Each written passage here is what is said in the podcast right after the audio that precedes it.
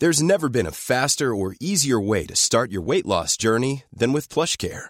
PlushCare accepts most insurance plans and gives you online access to board-certified physicians who can prescribe FDA-approved weight loss medications like Wigovi and Zepbound for those who qualify. Take charge of your health and speak with a board-certified physician about a weight loss plan that's right for you. Get started today at plushcare.com slash weight loss. That's plushcare.com slash weight loss. plushcare.com slash weight loss. Burrow is a furniture company known for timeless design and thoughtful construction and free shipping, and that extends to their outdoor collection. Their outdoor furniture is built to withstand the elements, featuring rust-proof stainless steel hardware, weather-ready teak, and quick-dry foam cushions. For Memorial Day, get 15% off your Burrow purchase at burrow.com slash ACAST and up to 25% off outdoor. That's up to 25% off outdoor furniture at burrow.com slash ACAST.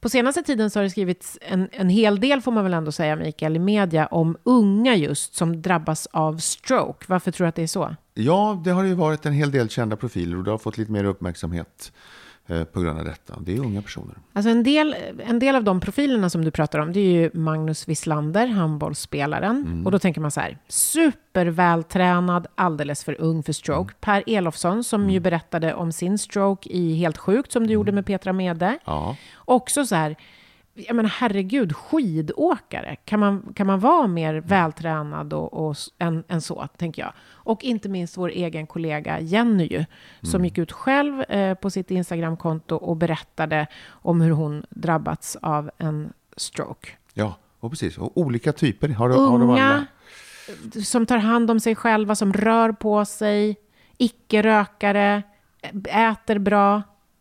Ja, så är det. Fortfarande är ju stroke är ju en sjukdom som drabbar framför allt äldre. Det går inte att komma ifrån. Men nu har man fått väldigt... Det är därför det blir så uppseendeväckande när det då blir yngre och man förstår inte varför. Men då är det lite olika mekanismer eh, som jag tänkte vi skulle redogöra för. Inte nog med det, eh, det har också stått en del i media på sistone om, eh, för ett par år sedan så larmade ju forskare att stroke hos just unga ökade. Ja, är, det, är det så? Nej, det är inte så. Eh, och då har man tagit tillbaka det där. Och vi har ju några fantastiskt bra eh, ledande forskare eh, i, i landet. Och man har feltolkat eller övertolkat den statistiken som man hade från en ganska lång en studie som har gått en 10-12 år eh, från södra Sverige.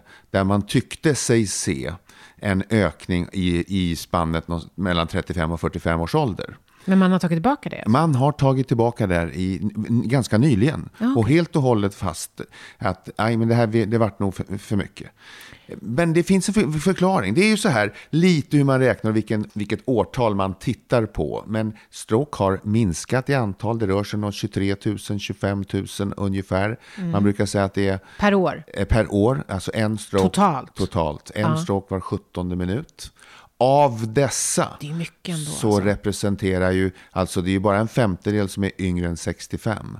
Och är man yngre än 45 så rör det sig om mindre än 5 procent. Och sen när vi är nere och pratar om barn, för barn kan få stroke också, då är det ju några enstaka fall, vi pratar 30-40 fall om året. Eh, be- helt beroende på vilken ålder man har.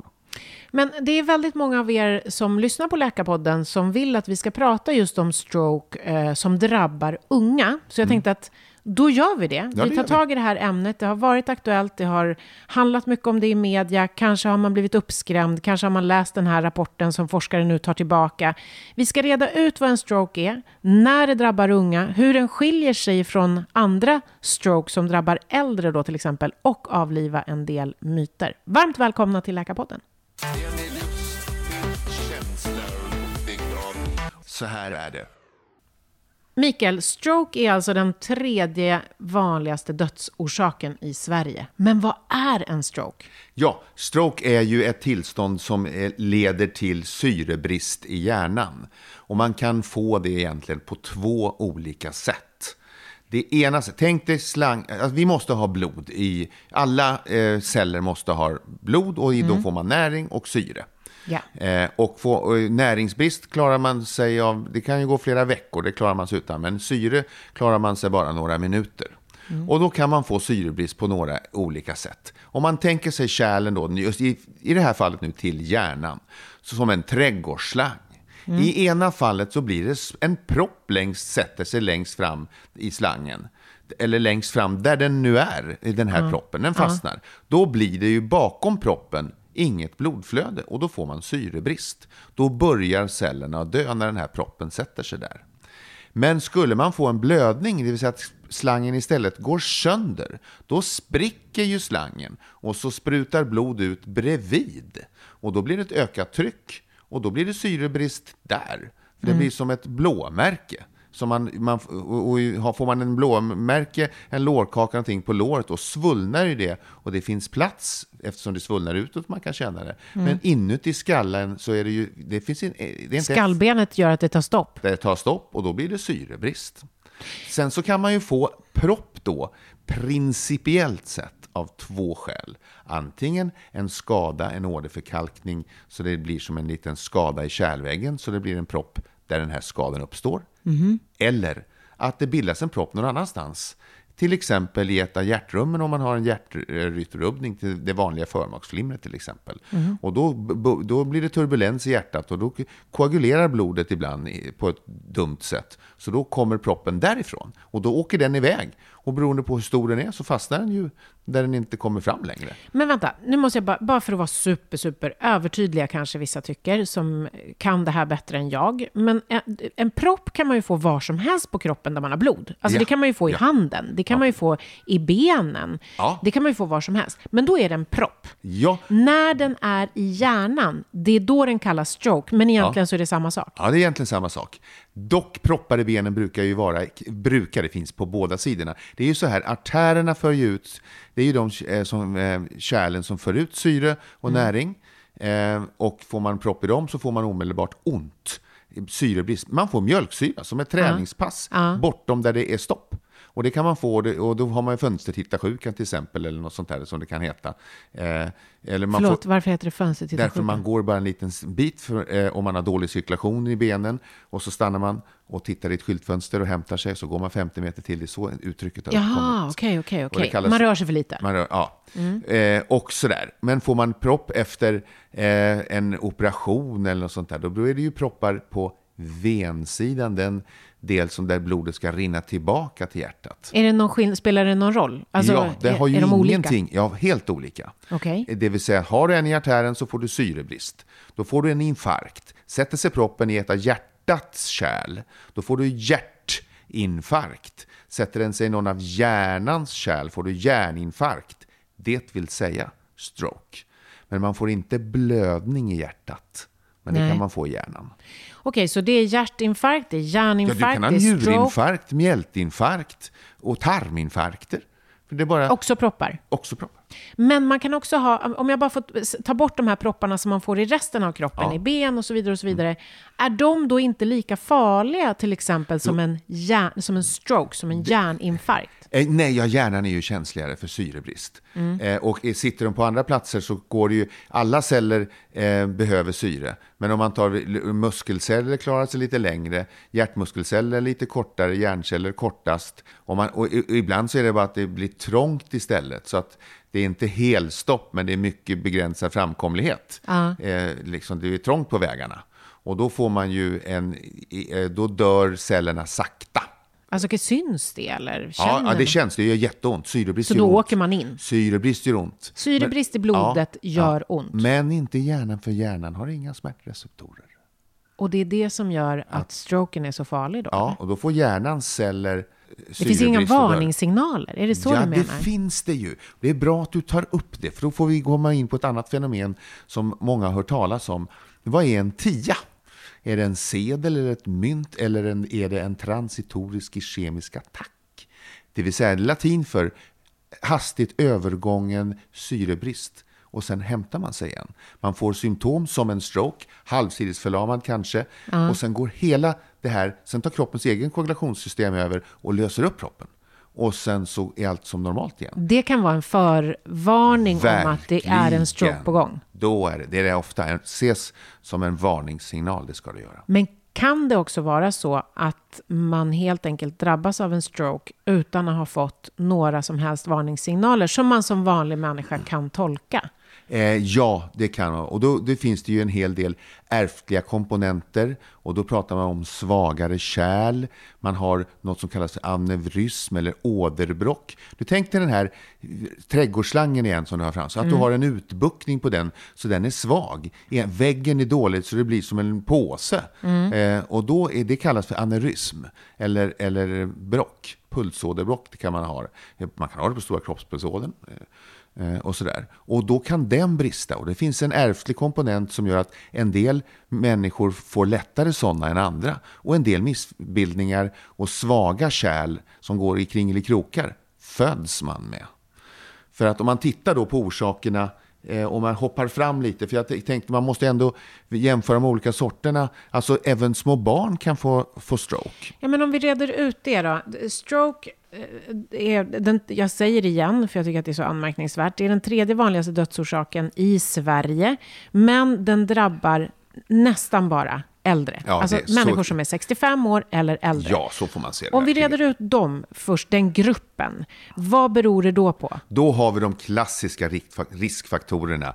Det är rökning, högt blodtryck, övervikt, diabetes, eh, mycket alkohol, Eh, höga blodfetter. Stress. Stress också. Inte så mycket, men, men det är, ändå. Det är en, det är en, en faktor. En faktor. och även, även, säger de då, som jag brukar försvara mig, ja men det är positiv stress du utsätts för. Anses vara, ge högt blodtryck i alla fall.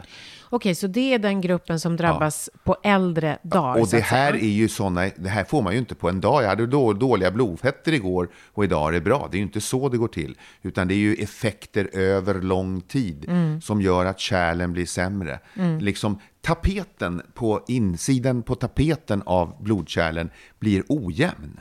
Mm. Och rätt vad det är så spricker det lite där. Och det känner koagulationssystemet omedelbart av och säger här ligger någonting blottat som in, tapeten täcker inte. Vi täpper till. Och varför det?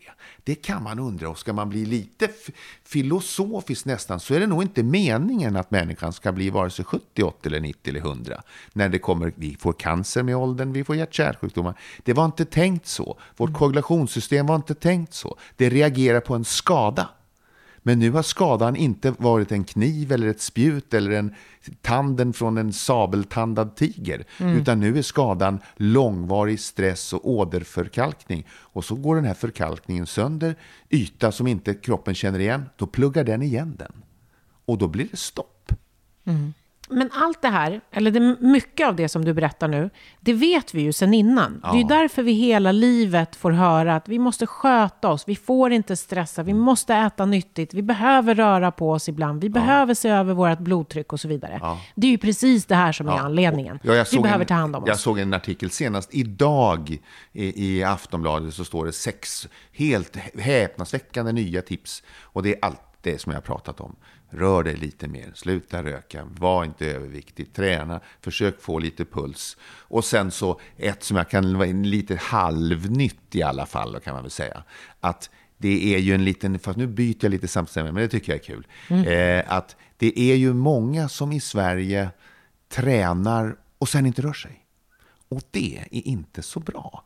Eh, alltså det här med, men jag gör precis som man ska. Jag tränar tre dagar i veckan och har lite puls. Och sen sitter jag still 12 timmar om dagen. Och det börjar man mer och mer kunna räkna. Att den här lång, och du behöver inte vara överviktig. Det är negativt med fysisk inaktivitet. Även för en, normal, still, för mm. en, en normalviktig person. Mm. Och teorin nu då, omkring det. Och varför är det det då? Jo, man spekulerar i att det är en kronisk inflammation som ska göra det här sämre på sikt. Mm. Det, jag säger att det kan vara så.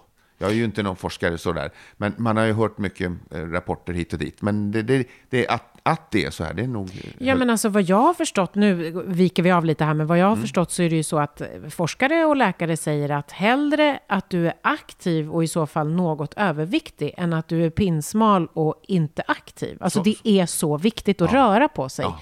Medan vikten i sig är mindre viktig faktiskt.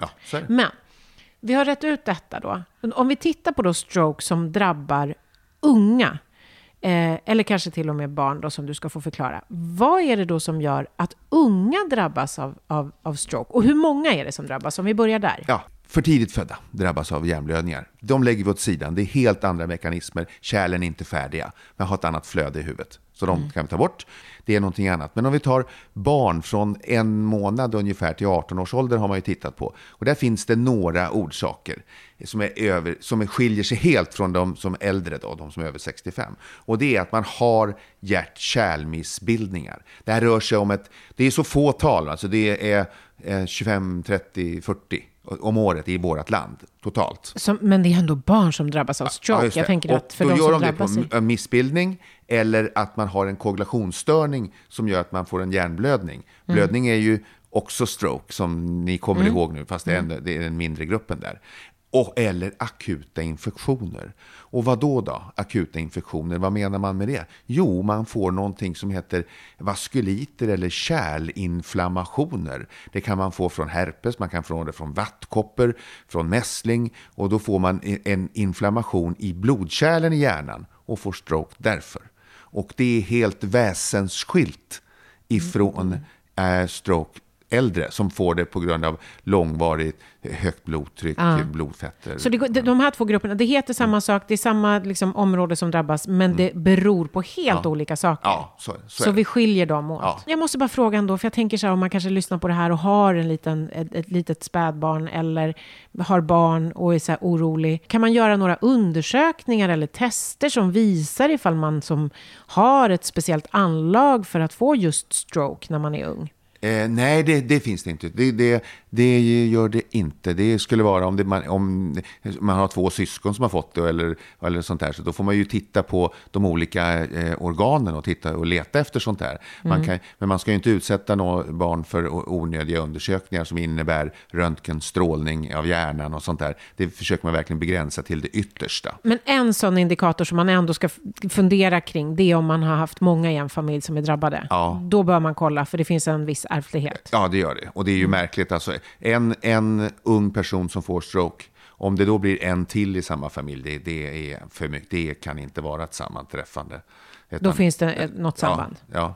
Och då tittar vi vidare, tycker jag, på den gruppen som då inte är barn och inte äldre. Det som det har stått så mycket om Ja. på sistone i, i press och media och så. Ja, det har ju de stått att de unga som ökar. får det står, och det här rör sig om ett, ett, ett hundratal.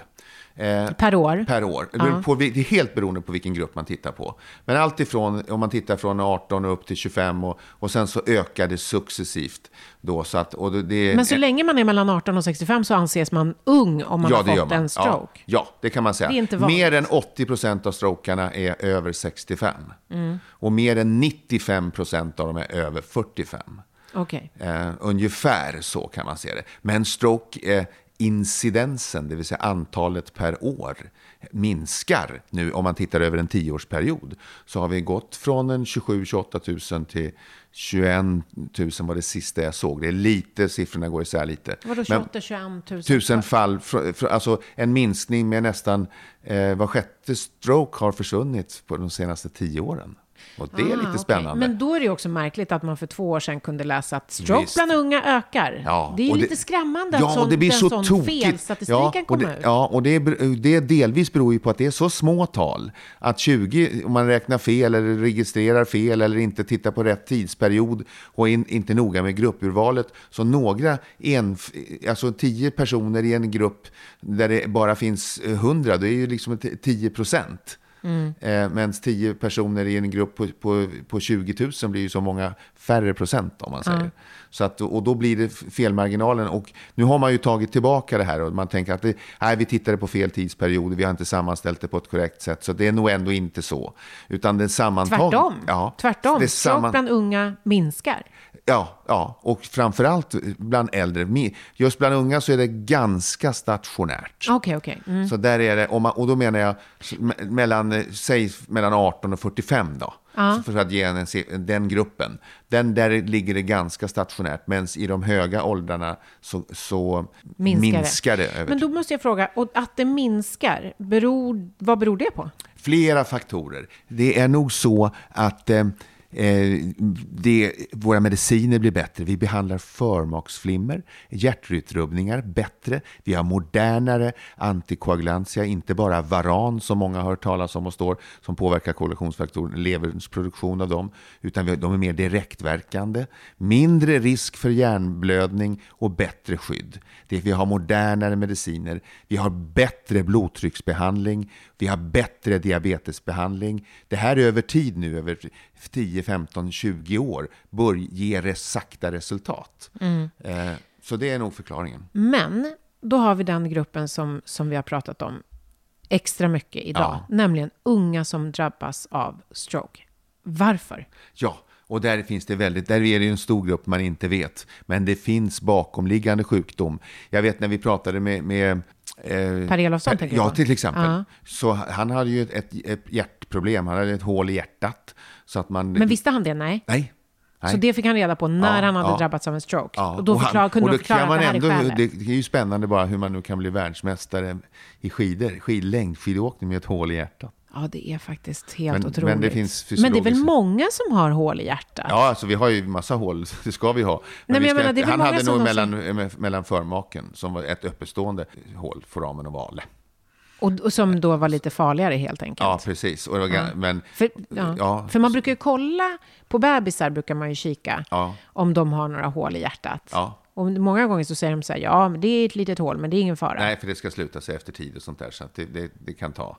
Och det är normalt. Så att eh, man vill ju se, man ser ju så mycket annat också, hur det rör sig och klaffar och allting. Så det är Men nog... otroligt att en sån elitidrottsman har gått igenom, tänk alla läkarundersökningar och allt som han har gått igenom för att ja. kunna hålla den nivån som han har hållit. Och så är det ingen som har upptäckt detta. Ja inte det? Eller? Nej, ja, men man, man screenar ju inte förrän den mest vältränade av alla som inte har några kliniska symptom. Nej, det, det, är, det, är nog, det är nog väldigt många som har samma situation, men det blev inget. Så det, det är en läskig tanke. Ja, det är en men det, så är det hela tiden. Mm. Att vi vet vad vi, vi upptäcker, men vi vet ju inte vad vi inte upptäcker. Nej, och i och för sig också kanske skönt. Ja, det, jag, det är både obehagligt och ganska skönt. Men eh, då, då fanns det en bakomliggande orsak. Han hade problem med hjärtat och det ja. är ju en av de vanligaste orsakerna till stroke. Ja. Punkt. Ja. Men vad finns det mer för skäl när unga drabbas? Det är om man har till exempel då ärftliga rubbningar med blodfetterna. Då har man ju det, alltså även om man inte har det har fullt uttryck som... When you're ready to pop the question, the last thing you want to do is second guess the ring. At BlueNile.com you can design a one-of-a-kind ring with the ease and convenience of shopping online. Choose your diamond and setting. When you find the one, you'll get it delivered right to your door. Go to Bluenile.com and use promo code LISTEN to get $50 off your purchase of $500 or more. That's code LISTEN at Bluenile.com for $50 off your purchase. Bluenile.com code LISTEN. Mom deserves the best, and there's no better place to shop for Mother's Day than Whole Foods Market. They're your destination for unbeatable savings, from premium gifts to show-stopping flowers and irresistible desserts. Start by saving 33% with Prime on all body care and candles. Then get a 15-stem bunch of tulips for just $9.99 each with Prime. Round out Mom's menu with festive rosé, irresistible berry chantilly cake, and more special treats. Come celebrate Mother's Day at Whole Foods Market. Hiring for your small business? If you're not looking for professionals on LinkedIn, you're looking in the wrong place. That's like looking for your car keys in a fish tank. LinkedIn helps you hire professionals you can't find anywhere else, even those who aren't actively searching for a new job but might be open to the perfect role. In a given month, over 70% of LinkedIn users don't even visit other leading job sites. So start looking in the right place. With LinkedIn, you can hire professionals like a professional. Post your free job on linkedin.com slash people today. Barn så har man ju det tidig, som tidig vuxen. Och då blir, då, då, om man ligger väldigt dåligt i blodfetter och högt blodtryck från att man är 20-25. Mm. Då blir det efter 20 år då så blir man 40-45 och då börjar de här. Och då har det slitit ja, mycket på ja. kroppen. Och det är ju något helt annat än det som det, det, lilla barnet har med en missbildning eller en akut infektion som utlösande faktor. Mm. Men högt blodtryck från det att man är ung, behandlar man inte det då? Jo, för 17, men det är ju inte så många unga. Där har man ingen screening och man, jag vet inte när jag kollade mitt första blodtryck, det gjorde jag väl kanske när jag började läkarutbildningen, bara för att man skulle lära sig ta det. Ah. Men annars så är det ju inte någon... När börjar man kolla blodtryck? Ja, det, kan, det beror sig på det. Men som kvinna, gör man inte det till exempel när man är gravid? Jo, Kollar de inte blodtrycket ja, då? Jo, det, det gör man. Det Så då, vet man Ja. liksom att då har man... Ja, men då, då vet man inte, då är ju inte det riktigt representativt. Och då, det, det kan ju stiga upp och man kan ju få... Eh, Ja, men har man inte högt blodtryck då, ja, då, då har man det kanske inte när man inte är gravid heller. Nej, nej, det får man tro. Högt blodtryck, problem med hjärtat. Finns det Diabetes ärf- Ja, det- ärftliga faktorer? Diabetes? Ja, ja. Kan, det, bero- liksom, kan det finnas någon annan bakomliggande orsak? Ja, och sen har vi det här med missbildningar då. Som, inte, som kärl, och pratar jag framför allt nu så jag ska vara tydlig om missbildningar. Det här med kärlmissbildningar, att försvagning av nu framför allt artärernas väggar, tänkte jag säga, framför allt, absolut, det är i stort sett bara artärerna eh, där man får eh, svaga väggar, som det, då blir det en blödning och då, då, då får man ju en skada där den här blödningen sitter. Och det är därför symptomen kan, symptomatologin kan vara lite olika. Men vi har ju, eh, det, här, det, finns ju en akronym som heter akut. Just det, ja. den ska man kunna. Den ska man kunna. Kan ni den förresten? Ah, A kan du stå för... Ansikte, tänker Ja, jag. precis. Därför att, vä- vä- vänta, akronym, som, vi tar det från början, Mikael. Ja. Eh, det man ska tänka på, eh, eller Och det själv. funkar på barn också. Gör det det? Fast det är så man olika får, sjukdomar. Mm. Men bara att man inte tänker det. Men om en barn, ett barn får en, en, en ansikts... Eh, nu var vi inne på A här nu då. Ja, ansikts- Ansiktsförlamning. Precis. Så kan man ha det för att det finns... eh, Ja, man har haft en virusinfektion eller sånt där. Men du får det. Och då ska Mm. man ju tänka som doktor. Alltså det här är ju inget man tänker som, som förälder. Eller som närst... om- Men om, Ja. man, om, man, om man... Så här. Det du pratar om nu, det är om man ser en människa som plötsligt börjar agera på ett sätt som känns märkligt. Ja, Då ska man tänka akut. ja. Eh, och så ska man då kolla på vissa grejer för att se om det eventuellt skulle kunna vara en stroke. Ja. Och A, det är ansiktet, Ja. att man får eh, halvsides förlamning i ansiktet. Ja, just det. Och man hä- hängande mungipa eller något sånt där. Man tittar, ser det, ser det symmetriskt ut eller, eller inte? Ja. Sen behöver man inte som, som, eh, som va- vanlig privatperson behöver man inte komma längre och hålla på och dribbla med reflexer. Nej, nej, nej. Men man kan- det räcker. kan vara en indikator på att det är en stroke det och, handlar om. Och har man då ett, en, en 20-åring där ansiktet hänger plötsligt. Vi går vidare. Och eh, och K? Ja, och då håller man upp en arm eller man, om man blir svag. Man får en, det ska, K, K står för kroppsdel. Man blir svag i någon kroppsdel. Aha, okej. Förlamad i någon kroppsdel. A- armar eller ben ja, då, Ja, det eller? känns konstigt. Armar Ja. eller ben Okej, allt. K. U står för... Tal, uttal, sluddrar alltså. Ja, just det. Eh, och det är också typiskt då att man har, om det är talcentrum eller man har en viss påverkan eller sådär, så då, då, då kan det bli ett sluddrigt tal. Eh, eller svårt att få fram orden. Så, Men det är man- också obehagligt för att om, till exempel om du skulle drabbas på stan och så känner du själv, "Hallå, det låter inte, jag tänker att jag ska säga en sak men det kommer, inte, det kommer ut som något annat. Ja. Och så kanske du går fram till någon för att få hjälp och så tror de bara att man har druckit eller Det någonting. har hänt mer än en gång kan jag Det säga. kan jag det kan jag Men det, tänka har, det vanliga är att man har druckit. Men eh, eftersom, eh, om för folk sluddrar så får man nog säga att för, av 10 000 så... så Oftast ja, men man kan vara lite uppmärksam. Det kan man Så verkligen. ansikte, kropp, uttal och sen tet. stå för tiden. Nu är det bråttom. Det är så, för att vi har några behandlingsformer.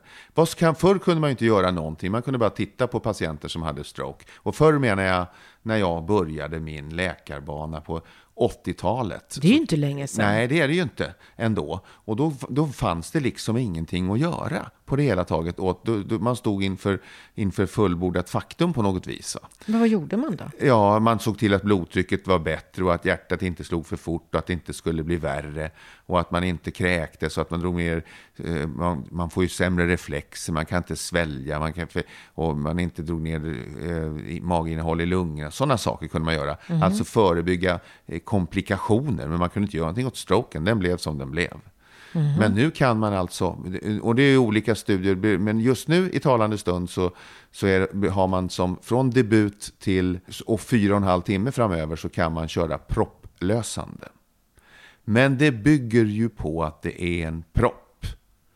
Eh, Vad menar du att det skulle kunna vara någonting annat? en blödning som vi hade kommit överens Ja, om. ja, ja, ja. Och ger du För propplösande Och hur till- vet man det? Det måste man nästan kolla. Röntgar man eller vad gör man? Ja, precis. I 100% av fallen röntgar man. Så in på sjukhus, röntga, bestäm, är det en blödning eller är det en propp? Där har du tid. Det var där ko- kom T in. Det är oerhört bråttom. Vi har speciella system för det här. kallas för Rädda Hjärnan-larm. Och det har man olika nivåer. Förr så det ska gå på två timmar. Sen så tyckte Socialstyrelsen att det var slappt. Ska ni, ska ni inte få till en röntgen på två timmar? Den senaste jag körde på mitt lilla lasarett tog 12 minuter från att passera dörren tills jag hade diagnosen klar. Var det en propp eller en blödning då? Eh, då var det en blödning och då kunde vi Och vilken göra. tur att du inte gav propplösande Ja, då. ja. För det är ju katastrof. Ja, då dör, dör man ju. Då blöder ju ännu värre så är det klippt. Får jag fråga en sak? Ja. Vad är det som gör att en propp eller att en stroke kommer exakt när den kommer? Alltså så här till exempel. Om, kan man öka risken för att en, eh, en, en stroke kommer om man anstränger sig jättemycket? Ja, alltså nej. förstår du, den typen av saker, kan det utlösa själva stroken? I viss speciella fall så kan man tänka sig, något man pratar om då är blödningsdelen, eh, som är alltså den, står för ungefär 15 procent. Ja. Det kan vara blödningar rakt ut i hjärnvävnad eller från något kärlmissbildning och då blöder det under hjärnhinnan. Eh, och det kallas subarachnoidalblödning. Den blö- blöder, det lägger sig under. Och det där kan, det är ju ganska, i alla fall inte helt ovanligt att man får på toaletten när man sitter och tar i, krystar för att bajsa.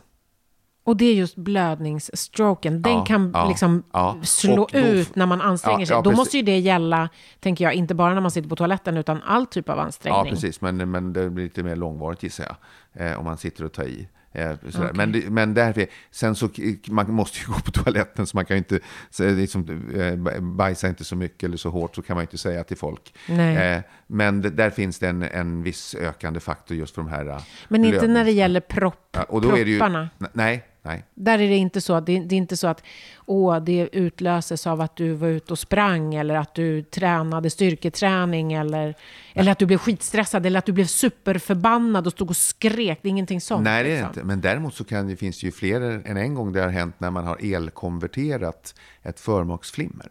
Om man har förmaksflimmer och, inte, och, och du har haft det över tid och sen skjuter med en elstöt för att få hjärtat att hoppa rätt igen. Då kan det finnas proppar i hjärtat som går iväg vid elstöten. Så man får en stroke. Och man får rätt hjärtrytm och en svår stroke.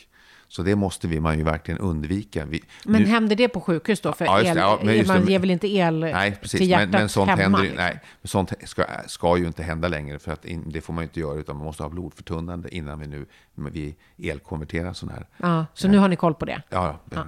Så det är liksom ingenting, om man har drabbats av en stroke så är det liksom ingenting som man själv har gjort eh, där Nej, och då som sen- ung som har liksom Nej, men sen så det. finns det eh, trauma och olycksfall mot halsen till exempel. Då kan du slå sönder, eh, skada kärlens eh, tapeter, som jag kallar det dem då. Mm. Skikten i, eh, i kärlen. Så att man skadar du dem genom att man får ett slag mot halsen av någonting. Så kan det ju gå både proppar och sånt upp i hjärnan och du får stroke på grund av det. Yttre våld. Just mot halsen. Ja, just mot halsen. Eh, varför där, då? Där det är nära och kärlen går sönder och då, då delarna åker upp i huvudet. Ja, Okej. Om man drabbas av en stroke som ung, man kommer in på sjukhuset, för det antar jag att man gör i de flesta fallen Ja, ändå. ja. Eh, Ja. För man har närvarande människor runt omkring sig som märker att det här är någonting som är fel och Ja, så åker precis. man det in är ju det viktiga. Och då, ska, då ska man inte dra på det, utan är det någonting av den här karaktären. Men jag vill bara säga att det, det måste ju inte vara de här ansikte och kroppsdel, för det beror sig på vad som drabbas. Det är viktigt att få det sagt. Och skulle man till exempel få en stroke i lillhjärnan, lillhjärnan sitter liksom i, i nacken, lite just under den stora hjärnan, och står för koordinationen. Alla signaler, alla, puls, alla rörelser vi gör är kollade tusen gånger, nej inte tusen, men en miljard gånger. Varje gång man sträcker sig efter ett glas vatten så går det signaler fram och tillbaka. Så att man inte darrar och får, får sagga iväg. Liksom. Och får man då en, en, en blödning till exempel där, då får man ju helt andra, man får, kan få yrsel, balanssymptom, balansstörningar, eh, ataxi som gör att man går eller rör sig väldigt besvärligt, konstigt och hackigt. Och det är inte alls det här typiska med hängande mungipa och svag arm. Så då får man den typen av Ja, symptom så det istället. beror sig på var det Men- sitter. Och likaså med skadorna också sen. Men, men jag undrar, om man, om man får den här typen av symptom, både de här äh, med ansiktsförlamning och svårt att kontrollera kroppen, Mm. och så här, oavsett om det är liksom storhjärnan eller lillhjärnan, märker man det själv? Ja, eller det måste man. omgivningen Ja, alltså- tala om för en att hörru, nu är du bra konstig? Ja, i några fall vad det gäller, oftast då vad det gäller proppar, så, så kan det vara så att man, inte, att man känner bara att det är någonting som är fel. Det är något underligt, jag känner en overklighetskänsla. Sen uppfattar man inte riktigt, ja men vi såg att mungipan hängde och det var svag på ena sidan. Man, nödvändigtvis inte att man fattar det direkt, man inte förstår det. Mm. Det, det, det, det, påverkar även liksom kognitiva centra, alltså centra i hjärnan som gör att din uppfattningsförmåga om vad som är vad är försämrad. Mm. Men om man tänker sig blödningarna, då har man ju det här typiska som vi då beskriver som åskknallshuvudvärk. Det går, du visste att 23 sekunder och 3 minuter över klockan 15 hände det. Du mm. vet precis. För det bara det, smäller till. Det smäller till och gick sönder. Och då är det inte, ja men det, jag väntar en kvart för det kanske går över, är ju det mest dumma man kan göra. Mm. Men man kommer, många gånger är man så påverkad att man inte kan, man inte nödvändigtvis kan ringa och fixa med allt själv då inte. Man är så påverkad kanske. Ja, ja, ja. Och fattar inte riktigt. Nej. Man vet att men man har ont, men, men man då, förstår. Det där debuterar ju väldigt kvickt. Men man gör ju inte den kopplingen kanske heller nej, om man är nej. ung. Och att det här kan nog vara en stroke. Det är inte det första man tänker när man är ung. Nej, men en, en, en väldigt akut tilltagen huvudvärk får ju ung eller gammal ta på allvar. Men om man då drabbas av en stroke eh, och så åker man in till sjukhus och man får den vård man får, blir man helt återställd? Det där är ju eh, en svår fråga att svara på. Man har ju tänkt sig så här att ja, men barn och unga har ju en större förmåga att återhämta sig. Man är piggare, fräschare, kan träna mer. Men en del unga får ju väldigt får större. De har ju alltså en annan liggande orsak så att man drabbar ett större område så att man kan få en hel del resttillstånd ändå. Nu vet jag ju som, eh, som eh, eh, per Elofsson till exempel, som jag har pratat eh, mycket med och sånt där. Han har ju, eh, man ser ju inte på honom att han är svag i någon sida eller någonting sånt där. Men det finns en mängd av, av att man, har, man tappar initiativförmågan, koncentrationsförmågan, de här och mer ospecifika. Och så, något som många säger också som inte syns. Och som jag har blivit ombedd att nämna, och det gör jag gärna. Mm. Det är en magnifik hjärntrötthet. Man blir odefinierat trött, orkar inte träna, orkar inte ta för sig, orkar inte ta initiativ. Det blir bättre, många symptom har gått tillbaka, men man är trött i månader och man förstår det inte. Det här är en sak som är väldigt, väldigt besvärligt. Och del av den är ju förstås, precis som så många gånger förr som vi har pratat om, det syns ju inte. Men tror du liksom att man, de flesta blir så att säga utifrån sett helt återställda. Men eh, det är inte säkert att man blir det inuti. Nej, det, alltså det finns ju olika beroende på var det sitter. Man kan ju ganska väl se det där. Har man fått en väldigt stor eh, total halssidesförlamning och sånt där så, kommer man, så, så tar det tid att komma tillbaka. Och det rör sig om, om Eh, vad det gäller äldre så, så har det blivit ökat då förstås, men eh, eh förbättringar, alltså 50-60 procent kanske kan komma tillbaka till någorlunda arbetsliv. Men mm. många gör det aldrig. Man kommer att man fungerar hemma, man kanske kan funka med vanliga aktiviteter, men man har svårt att återgå. Mm. Eh, det, det är inte alla som gör det verkligen. Men bland unga då? Eh, bland unga så är det, det är faktiskt en hel del som har resttillstånd ändå, trots allt. Så att det är ju lite bekymmersamt. Även om man, har en, en man ska leva med det där så, så, eh, så förändras man. Och en sak till som också då man som påverkas av är ju, man har gått igenom en, det blir som en existentiell kris. Mm. Och många blir affektlabila. Och det kan man bli av andra skäl. Det har jag själv blivit. Jag, i, i, I min krisiga värld efter en, en, en sambo som dog så kan jag känna, det, nu är det olika mekanismer, men hjärnan blir inte sig själv. Eh, Eller det, den blir någonting nytt. Den någonting blir någonting annat. annat ja. Alltså att man blir, det, det, det, finns ju ett annat, affektlabil är ju ett ord och gråtmild är ett annat. Men det låter... Känsligare? Käns, ja, jag vet inte vad jag ska säga. Men det här men är någonting... men det där är olika saker. För mm. du säger så här att det kan vara svårt att liksom bli helt hundra precis som man var innan. Ja. Eh, orkesmässigt och initiativmässigt ja. och så vidare. Men det du pratar om, det är ju den här snarare emotionella omställningen av att ha varit i ett sånt farligt läge och förstå att livet att man har fått livet... Ja, ja, det är, det är nästan som att födas på nytt, ja, Mikael, om man ska så. vara lite dramatisk. Ja, ja, precis. Man får en andra chans. Ja, ja, du får en andra chans. Och du har varit med om en, en ett, och det är många som säger att alltså, man kan ju vara dödshotad på många sätt. Rent fysiskt, i ett krig, en trafikolycka, drunkning, nästa, vad du vill. Eh, där, där, där du, jag höll på att dö. Eh, Och att man, att man tänker att, och det gör saker. Och det vittnar ju om eh, hjärnans plasticitet eller föränderlighet som vi har pratat om så många gånger tidigare. Att den, är, den finns ju på riktigt. Och den, och den kan ju vara dubbelbottnad även då när det, vad det gäller stroke. Där du dels kan ha syrebrist i vissa centra och resten av hjärnan uppfattar att jag höll på att dö. Så att eh, det, där, och det, det här är ju inget som man behöver, man vill höra eh, när man har varit med om det här och, och att eh, ja, du, det här kommer ta väldigt lång tid. Många tävlingsinriktade eh, och, och de idrottsmän som vi har träffat, de, de säger att ja, men jag ska träna mig ur det här och det här ska jag, jag, jag ska, och det är väl jättebra. Men man tar inte till sig, man gömmer sig någonstans i det där och förstår inte att det här kommer att ta tid. Det, Man måste år. låta det få ta tid. Ja, det, det kan ta år. En sak som jag kan tänka mig, eller som om jag själv hade drabbats, så skulle jag nog vara ganska orolig, tänker jag, efteråt. Jag skulle vara ganska rädd för att nu har det här hänt.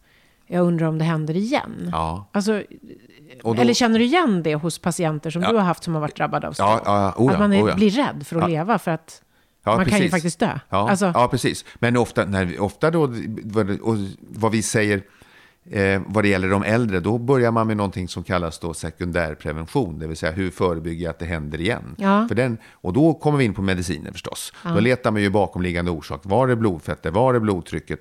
Man stenhård blodtrycksbehandling, bra koagulationsbehandling, man, en del man får trombyl kanske, man får eh, de här nya eh, antikoagulantia och, och, så, och så vidare och så vidare. men om det är unga då? Ja, och då, då får man ju också leta orsaken till det. Och då, de kommer ju genomgå ganska extensiva undersökningar av framförallt då kärlträdet som man säger. Att man gör kontraströntgen och tittar, finns det några av de här försvagningarna någon annanstans? Eller var det en koagulationsrubbning eller sånt där som gjorde det hela? Att jag lättare får propp? Käkar jag p-piller? Eller röker jag? Eller sådana här saker. Där, där har vi ju blivit bättre. Och då, då liksom riktar man in behandlingen Ja. på orsaken. Ja, just det. För man släpper ju inte en, man släpper ju inte en ung person som eh, har fått en, en stroke, blödning eller propp och sen, jaha, det gick ju bra det här till sist. Utan man, föl- man, man följer upp, följer upp väldigt det. noga. Ja.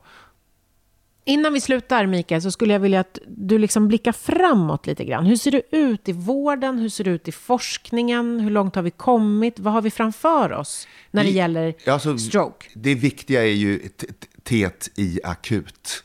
Om inte det funkar, tiden. Man då- måste vara snabb. Man måste vara snabb. Då kan ju inte vi som läkare liksom kompensera för att om någon blir liggandes fyra timmar på hemma för att man tror att eh, eh, maken eller makan inte ringde in eller in, vi väntar och ser om det blir bättre. Då, då försvinner ju alla möjligheter att rädda cellerna. Det är ju så här att, att när man väl får sin hjärninfarkt, då, sin- sin stroke, eh, så finns det ett område som kommer att dö och sen så finns det ett område som är, håller på att dö. Och det är mycket större. Eh, och det kan man ju rädda, men inte i, i, efter ett dygn så går det inte att göra. Men man har tiden. Så det viktiga är ju att allmänheten förstår, sök i tid. Sen så kommer vi till nya koagulationsmediciner som gör att man, när man vid andra sjukdomar, jag tar förmaksflimmer som ett exempel nu, att hjärtats förmak och kammare inte synkar. Eh, att man kan då eh, förhindra att det bildas proppar. Då äter man koagulationsmediciner som är mycket, mycket mer exakta och inte riskerar att man får någon blödning. Och sen så kan man gå på fisketur. Va? Ja, och det är då trombektomier. Man tar sig endovaskulärt in i kroppen. Vad är nu det? Jo, med en lång, eh, som en eh, fiskelina med en spiral på, så kan man stoppa in den i genomlysning på en vaken patient långt upp in i hjärnan och fiska ut proppen. Vad nu, läskigt. nu förstår ni lyssnare så visar jag en bild på en fem centimeter lång korv eh, så, som man har fiskat ut här med den här tekniken. Men det är som en liten spiralnät som man för in och en liten skopa. Man fiskar ut Man själva slyngar proppen. fast den och drar den tillbaka rent mekaniskt. Det är ju helt fantastiskt att man kan gå in i hjärnan med en liten spiral och dra ut en propp ur hjärnan. Ja, precis. Visst är det fantastiskt? Och, så, Nej, men det är galet. och det gör inte ont heller. Varför? Nej, för man har, inga, man har ingen känsel. Man har inga... Just det. Så att ja, tekniken går framåt och man gör ju det här. Men det gäller att välja rätt patienter och att de kommer i tid. Alltid. Alltid komma i tid. Då, Dr. Mikael, så har det blivit dags att avrunda Läkarpodden mm. eh, som den här gången handlade om stroke bland unga. Ja, precis. Hör du, jag vill önska dig och eh, alla Läkarpodden-lyssnare en riktigt, riktigt god jul. Ja, det vill jag med. Jag hoppas att du kommer förbi mig och firar lite hos mig i ja, år igen. Ja, det får jag försöka. Ja, det måste du göra. Eh, hörni, eh, jag brukar säga det här och jag menar verkligen, var rädda om er och var rädda om varandra. Puss och kram så länge. Ja, kram så mycket. Hi, I'm Daniel, founder of Pretty Litter. Did you know cats tend to hide symptoms of sickness and pain? I learned this the hard way after losing my cat, Gingy. So I created Pretty Litter, a health monitoring litter that helps detect early signs of illness by changing colors, saving you money and potentially your cat's life. Pretty Litter is veterinarian developed, and it's the easiest way to keep tabs on your fur baby's health right at home. Go to prettylitter.com and use code ACAST for 20% off your first order and a free cat toy. Terms and conditions apply. See site for details.